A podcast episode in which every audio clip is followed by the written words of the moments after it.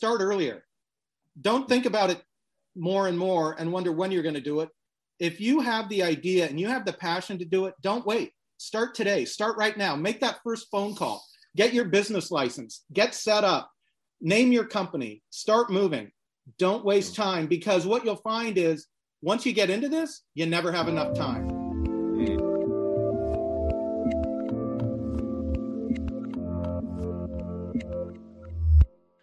Hey everyone, this is Devin Miller here with another episode of The Inventive Journey. I'm your host, Devin Miller, the serial entrepreneur that's grown several startups and uh, seven and eight figure businesses, as well as the founder and CEO of Miller IP Law, where he helps startups and small businesses with their patents and trademarks. If you ever need help with yours, feel free to go to strategymeeting.com. We're always here to help. Now, today we have another great guest on the podcast, uh, Roger Tilton and give you a quick introduction to Roger. So, uh, didn't realize till a few years ago that his had or, uh, theme, or life had a theme since really started in high school. Um, when in high school, it was always trying to get uh, access to something that people didn't want to have or didn't want to have access to.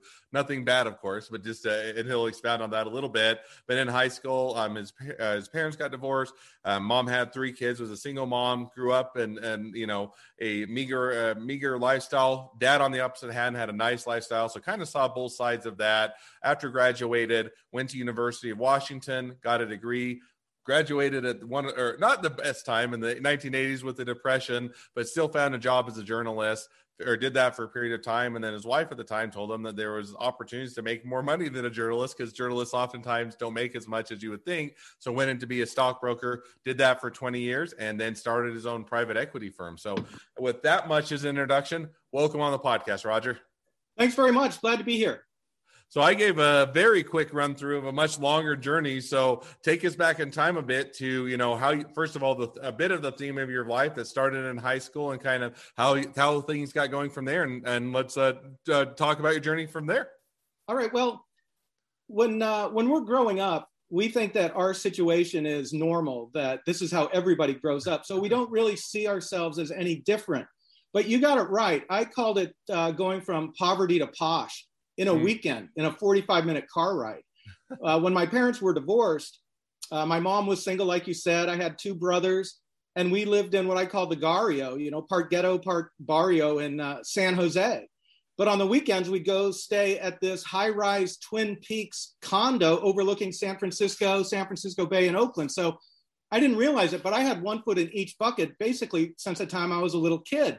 When I got to high school, I ran for class president as a freshman because, from what I had heard, the, the freshman class never got anything out of the hmm. student council. So I thought, hey, I'll give you access to that. I didn't know the word access back then, but it became a theme of my life. And when I left the brokerage firm for the last time in 2016, I realized that my whole life had been providing access to people to something they didn't have access to, whether it was politics in high school or I became a reporter, I would go out and find the information so people would have it. So they would have access to the news, the newsmakers, the news conferences. I would report that back to them.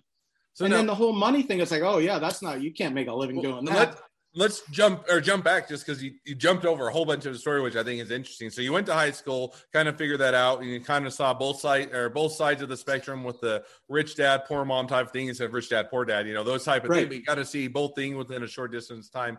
Went to uni- uh, University of Washington, but then you were coming out during kind of the depression in the 1980s, and I think that's what you kind of said. Hey, I was trying to figure out what I want to do. Journalist uh, opp- opportunity came available, and that's how you started out after graduation, or kind of how did you start out? in journalism? Yeah, I started out in journalism when I went to a community college in uh, Cupertino, California. I went to De Anza College, and on the first day, I went into the newspaper office, and they needed bodies, and I was sports editor by the end of day one, editor in chief two and a half months later, and I was also a reporter, photographer, typesetter. I did it all. Hmm. And then when I transferred to the University of Washington, I worked on the UW dailies, and then from there, I ended up at a TV station doing writing and uh, producing newscasts. No, that sounds like a you know fun opportunity and, and something that kind of interesting as you're getting you're coming out of college. Now you did that. How long? Did, how long did you do the journalism uh, journalism position or journalism job? It was I was I spent a total of ten years as a journalist. The last five with the TV station, the TV news. Mm. So and that's that. when And that's when I switched over to Merrill Lynch. And, and it was really all about money. And isn't Wall Street really all about money? And that's kind of what I realized. You know, mm. After 27 years being a financial advisor, I, I realized that that really wasn't what I wanted to do. I mean, I enjoyed helping people, giving them access to investments, right? Access to capitalism. But it really doesn't work that way. The rich get richer, and the poor and the middle class get poorer. Hmm. No, and, and that uh, definitely that definitely makes sense. And so, you know, you know, you get into journalism. You know, it sounds like it would be a, fun or exciting job, but after a period of time, saying, "Hey, it's more difficult to support myself off this wage. I'm going to look for something. So I said, okay, I'll go into more of the investment, go into Wall Street. They're about money and I can make a good wage and income. When you made that that transition, you know, did you have any background or experience or know how to get into it or how did you because it seems like, you know, a bit of a jump from journalism to more of a Wall Street and investing in venture capital and angel investor and and finances and all that. So how did you kind of make that transition or that leap? Well, this is where the story gets good, Devin my mother, as I told you, um, had three sons, single, part time jobs, and she went to college at night. She ended up hmm. getting her college degree in her 30s and then got hired at EF Hutton in the mid 1970s as a stockbroker. So I had a part time job there for a few months in 1979, and I thought, oh, I could do that. But I was a journalist. I was writing. I was getting published. I didn't want to do that. Mm. But it was in the back of my mind. And so eventually, many years later, I thought, oh, I could do that. And so I went about getting hired without ever telling my mother that I was quitting journalism. I just called her one day and said, hey, mom, I do what you do now. I work at Merrill Lynch. Hmm. No, and it makes sense. And so you, now you do that for a period of time and you say, okay, I'm going to go, I'm going to work at Merrill Lynch, I'm going to do finances. Now, the one question I had was, it, was it simply, it was, at, was it as simple as simply your wife said, hey, this is going to be, you know, we need to make more money or we need to or figure out a better income to support the family. Was that as simple as the decision was or was there anything more involved or anything that kind of more that went into that? Well it was a little bit more involved. Um, in tv news especially you bump into a ceiling. You know I, I was working in the seattle market. I think at the time it was the 14th largest television market and it was a destination market people wanted to move to seattle so they would take lower pay for me to get higher pay i'd have to move to a larger market like New York. Mm. And I didn't really want to do that. Plus, I wanted to wear nice looking suits to work every day. And I didn't do that as a journalist. And I thought, yeah, I, I want to, I really want to ingratiate myself into this Wall Street lifestyle. So now, so now you make that transition. You kind of, you know, start to figure it out. Was it enjoy? You know, was it as rewarding or enjoyable as you know doing the all the journalism stuff? Was it fun and exciting, or did you, you know, did it was it one where hey i made a lot of money i got to wear the nice suits but i wish i'd go back to journalism and kind of how was that transition for you well two months after uh, i started at merrill lynch i was at the world series in 1989 it was the fifth consecutive year i had gone to the world series huge baseball fan right and there's an earthquake and i work at merrill lynch i'm not a journalist and mm. i was so bummed it's like oh my god i want to tell this story but mm. i couldn't um, yeah, there was a lot of give and take. I I liked helping people. I liked giving people access to Wall Street investments, but I really soured on it over the years because Wall Street really does only care about themselves and the one percenters, and everybody else is just kind of a nuisance. Mm.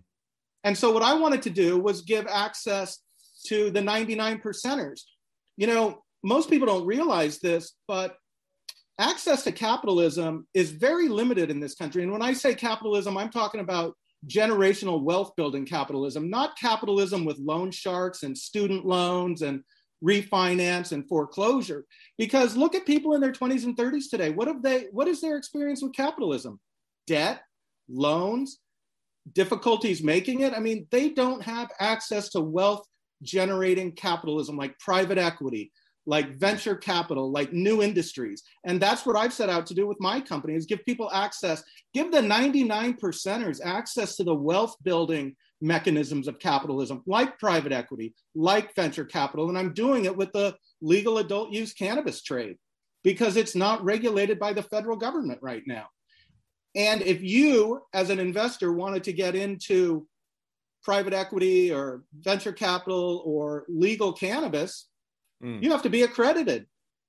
Accredited means you have a million dollars of liquid net worth sitting over there in your bank account or your stock account, and you make $200,000 a year or mm-hmm. 300,000 if you're married.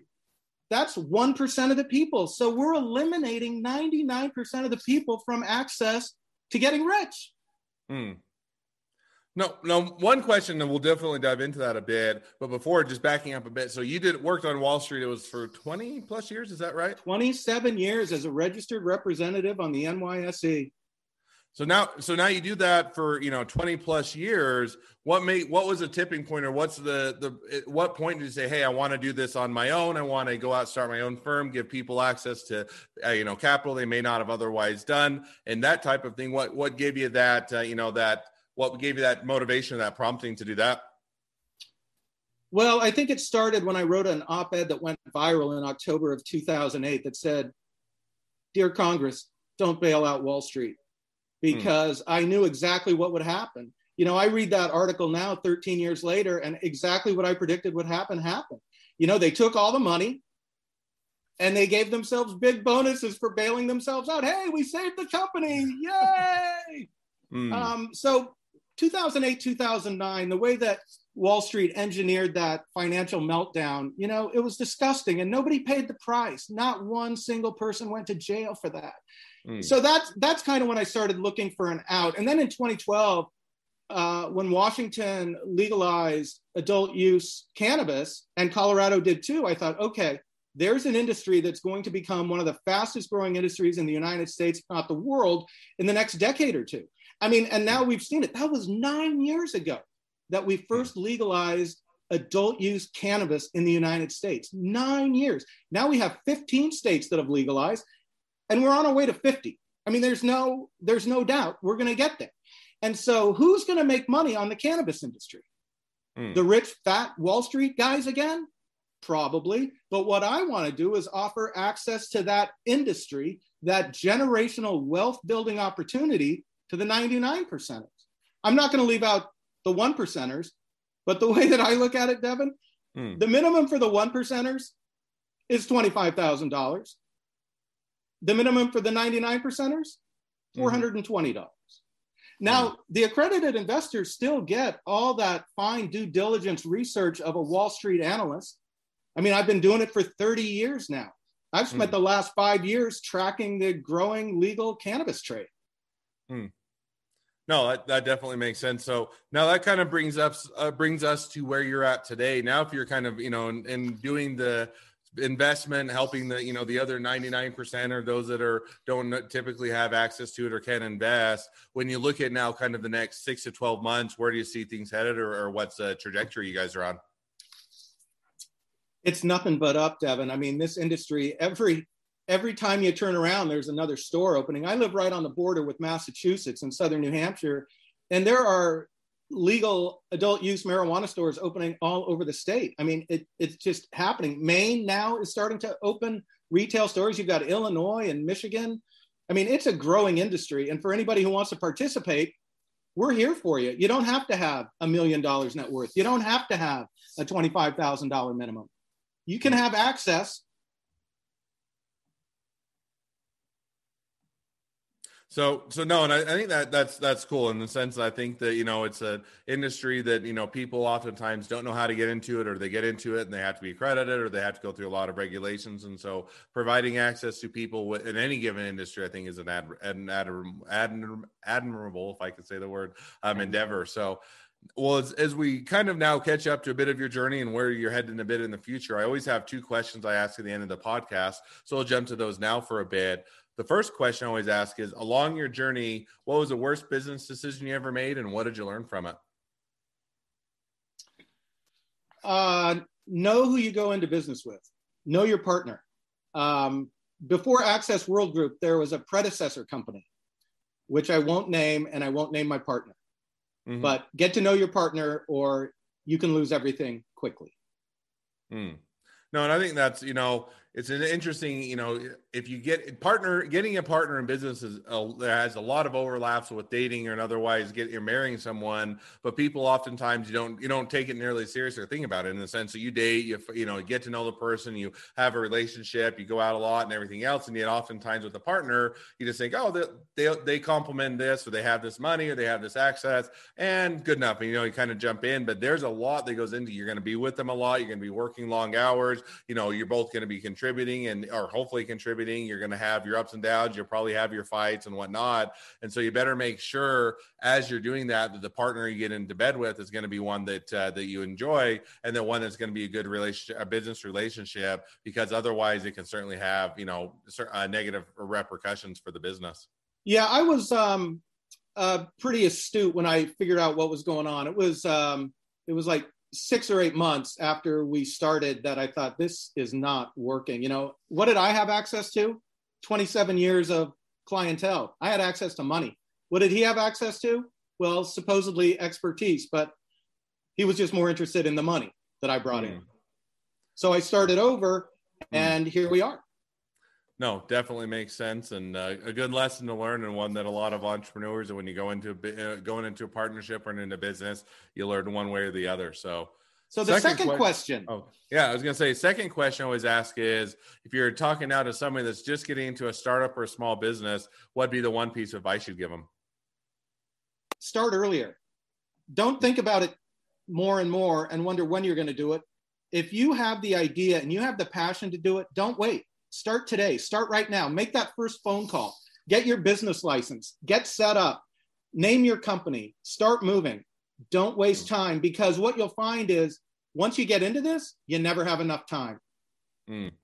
No, and I like that because I think that you know you always you can always make excuses as to why now is not the right time and whether it's hey i'm just you know i haven't i don't have the right education or i'm i'm you know getting a, starting a family or i'm getting married or i'm farther in my career and I don't want to change it or I don't have the money. There's always reasons why you won't. But every time people get into it, I'd say the number one answer we get, you know, with people is they say what they would tell entrepreneurs if they could is get started early, get started yeah. now, because yeah. you'll always you'll you'll very seldom look back and regret getting going now, but oftentimes you'll wish you just got started earlier. So I love that as as yes, a takeaway. Absolutely.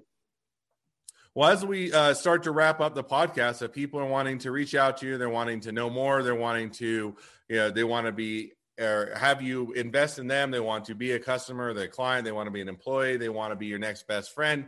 Any or all of the above, what's the best way to reach out, find out more? You know, just like you, Devin, I give out my personal number. It's 978 597 8900 and my email. Very simple RHT, those are my initials, at acwg.co. Very simple email rht at acwg.co. Well, awesome. Well, I definitely encourage people to reach out. And just as a reminder, people, we are going to talk for just a couple minutes with the bonus question after the normal episode about intellectual property. And uh, we'll hear you know, your, your number one intellectual property question. But as we wrap up, if you uh, uh, for the normal episode, thank you again for coming on. It's been a fun. It's been a pleasure. Now, for all of you that are listeners, if you have your own journey to tell, um, love to have you on the podcast and. Uh, and share your journey, just go to inventiveguest.com, apply to be on the show. Two more things as a listener. One is if uh, if you and your podcast player, make sure to click subscribe so you know when all of our awesome episodes come out. And two, uh, make sure to leave us a review so new people can find out about us. Last but not least, if you ever need help with patents, trademarks, or anything else, go to strategymeeting.com, sign up, and uh, and grab some time with us to chat and strategize. So now, as we wrap up the normal episode, now we get to go on to a bit of the bonus question where we get to flip the tables a bit, and you get to ask, you know, you get to ask me questions. I normally during the normal episode always get asked the questions, and you you get to tell me more about your journey, and now we get to flip that a bit. So with that, along or um, I turn it over to you. What is your number one intellectual property question? You know, I got a patent back in 1997, mm-hmm. and shortly thereafter, I think it was maybe four years, it expired. Is that right? Is that how long they last? Uh, not unless you maybe didn't, depending on when you had maintenance fees due, it's possible. So Normally, and I'll give you the normal answer, then I give a couple caveats. Normally, when you do a patent application, is 20 you get 20 years from the date of filing. So, in other words, from the day that you filed your application, you get 20 years before it expires. Now, there are a few maintenance fees that you have to pay in, in different increments along the way in order to keep that uh, keep that patent application active and going. So, you know, you have them at, every few year increment, and they get progressively more expensive. And the way the government basically sets it up is, hey, if this is an important patent to you, you're willing to pay more, you know, fees in order to keep it active for that full 20 years. If at the, you know, if you get into it and you're saying, hey, we're no longer using it, no longer valuable, it's no longer worth enforcing, then you can let it go abandoned. So probably where you got into it was after you went through the examination for a period of time, you hit one of those first maintenance fees periods. Uh, you didn't pay the maintenance fee, and therefore it went abandoned. Yeah, and then uh, about a year later, I started getting uh, photographs sent to me from Eastern Europe of my splatterless urinal all over Eastern Europe, and I didn't mm. make a dime on it.